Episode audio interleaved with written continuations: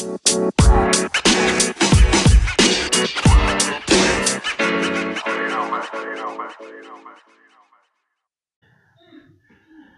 there, and this is Sir Sal. Welcome to another episode of Sir Sal's Learning Podcast.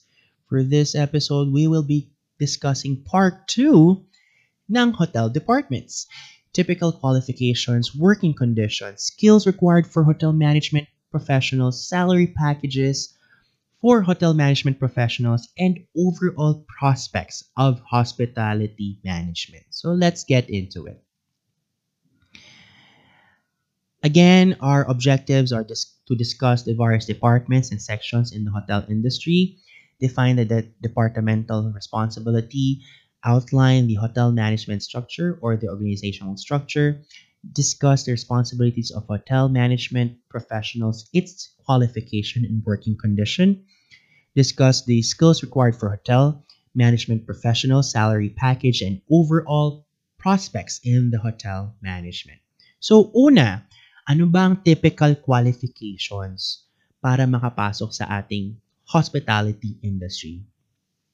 Ang pinaka-basic talaga na qualification for management occupation is really industry experience. Gusto mo maging manager, gusto mo maging executive chef, gusto mo maging general manager, kailangan mo talaga ng industry experience. Importante talaga yon Because um, the more you are the more you deal with people the more you deal with customers the more you uh, deal with guests that is something that they need in the industry or in our industry. And para talagang mag, maging qualified kang general manager kailangan exposed na exposed ka. Next a degree in hospitality management, pwede rin human research or business degree, pero syempre mas okay pa rin kung may degree, may degree ka sa hospitality management kasi syempre, yun talagang focus natin, hospitality. And lastly, kung gusto mo talagang um, tumaas ang iyong posisyon, at least man lang meron kang graduate degree. Or talagang matinding industry experience. Yun. So work. Ano bang working conditions sa isang hotel?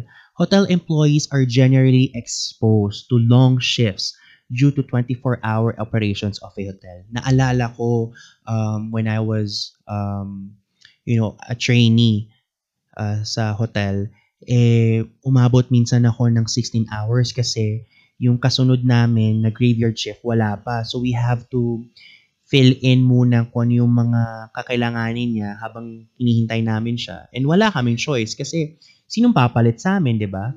Wala. So we have to continue on working because, you know, hotel is a, uh, it, it, uh, it operates 24 hours. 24-7 yan. So, kailangan talagang walang, hindi mabubutasan ng empleyado yung, yung trabaho. So, kailangan, kung, kung kailangan mo mag-overtime, yun lang. Kailangan mo mag-overtime kasi wala pa yung kapalitan mo. Yun lang talaga. Common workplace in hotels is a fast-paced environment. Yes, totoo yan. Masyadong mabilis ang panahon pagdating sa hotels.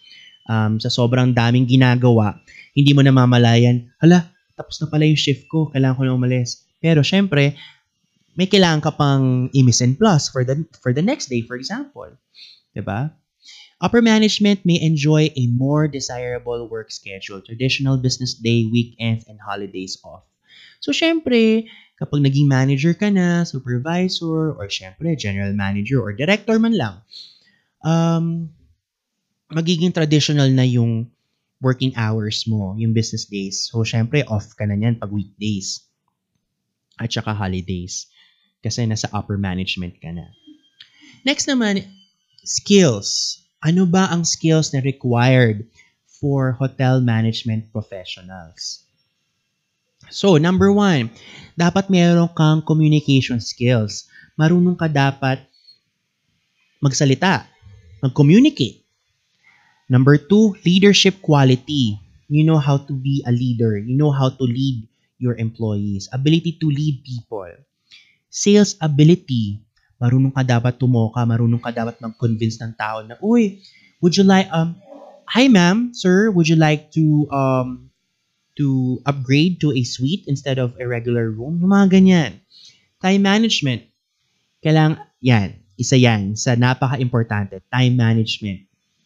Kailangan marunong ka niyan kasi kung hindi hindi nila hindi gusto hindi gusto ng industry natin ng mga nalilate, naga-absent. It's a no-no for us talaga.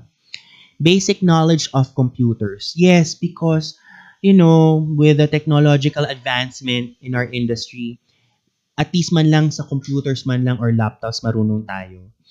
Public relationship skills. Yes. We have to we have to learn that. We have to know how to have a good relationship with our guests. Negotiation skills. Mas lalo na pag nag yung you're trying to convince your guests to upgrade. Multitasking. Definitely multitasking. Yan yung sinasabi kong laging slasher. Dapat marunong ka, marunong ka sa hindi nagagawa mo hindi lang isang task lang sa isang araw. Team management. Dapat marunong kang makisama. An eye for detail. Dapat very keen to details ka. Marketing skills. Same as, same, same as sales ability. Stress handling skills. Mas lalo na point if you're dealing with people na or guests na may bad attitude, dapat ano ka lang, chill ka lang. Personal grooming, of course.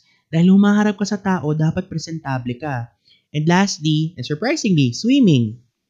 Laking advantage yan for a job. Mas lalo na kapag mag apply ka as a cabin crew. Next, salary naman. So based sa 2010, no, um, yung mga managers usually they earn from $1,200 to $4,500. So kung i- i-estimate natin yan into pesos, so times sabi natin 53. 1, 2 times 53. So mga 60, 63,000 pesos hanggang 4,500. 4,500 times 53. Hanggang 2,000, 200,038, 238,500 pesos. Yun yung usual na pwede mo maging sweldo pag naging ma- manager ka na or director ng isang department. Next naman, prospects. So, saan-saan ka, saan-saan ka pwedeng makapunta pag nakagraduate ka from hospitality management? So, number one, pwede kang maging part ng airline catering. Number two, pwede kang pumasok sa mga banks, insurance, financial sector as a front officer, customer care, or public relations. Number three, katulad ko, pwede kang makapasok as cabin crew sa isang airline. Number four, call center. Dahil meron kang ng communication skills, pwede kang maging call center or part, I mean call center agent. Next, pwede kang sumabak sa cruise. Next, katulad namin ni Ma'am Gemma, you can be part of an educational institution to teach uh, students. Next, fast food. Pwede ka maging part doon. Next, hospital administrator or administration and catering. Next, hotel, syempre. Next, railways catering. Next, recreation and health centers. Pwede ka maging part ng mga resorts. For example, restaurants. Pwede rin. Telecom industries because you have good communication skills and public relations skills. Pwede. Tour and travel companies. Mas lalo na if you wanted to become a travel agent, pwedeng pwede. So that's it. Thank you very much for listening to this episode. I hope you've learned a lot. And if you have questions, concerns, please feel free to message me. Um, videos again and quizzes are available on both Schoology and Google Classroom. This is Sir Sal. Thank you for listening. Ingat kayo palagi. Bye!